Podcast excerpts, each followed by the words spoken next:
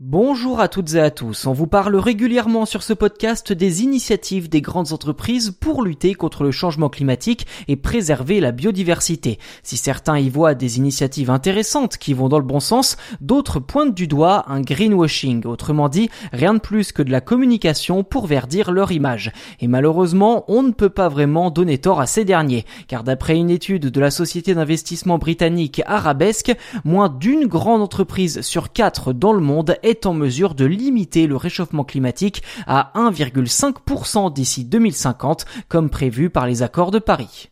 Cette enquête a passé en revue près de 700 grandes entreprises de 2015 à 2019 dans 14 pays dont les États-Unis, le Royaume-Uni, le Japon et la France. Ceci dit, les grandes entreprises européennes font office de bons élèves, notamment en Suède, où une entreprise sur deux a des résultats écologiques en phase avec ses ambitions. Suivent les entreprises allemandes avec 40% d'entre elles, puis la Finlande 33% et enfin la France avec 32% des entreprises cotées en bourse au CAC 40 capables d'avoir un réel impact impact sur le changement climatique.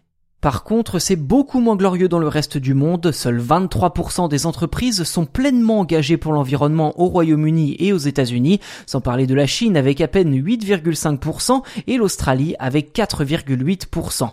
Ceci dit, l'enquête révèle quelque chose d'assez troublant. Près d'une entreprise sur cinq cotée en bourse et présente dans les chiffres de cette étude ne publie pas leurs émissions de gaz à effet de serre. C'est d'ailleurs pire en Chine où là on parle d'une entreprise sur trois qui ne serait pas pleinement transparente sur son bilan carbone. Je vous le disais, les grandes entreprises annoncent une à une de grands objectifs pour préserver l'environnement, sauf que ces engagements, aussi nombreux soient-ils, n'ont absolument pas réduit les niveaux de CO2 dans l'atmosphère depuis 2015, bien au contraire. D'après le président d'Arabesque, George Kell, ils ont même augmenté. Ceci dit, le président tempère et préfère croire que, je cite, cette année peut être un tournant et offrir une chance aux entreprises d'agir réellement. Ces dernières semaines, l'Union européenne est d'ailleurs parvenue à un accord entre eurodéputés et États membres pour réduire d'au moins 55% les émissions de gaz à effet de serre sur le continent d'ici 2030.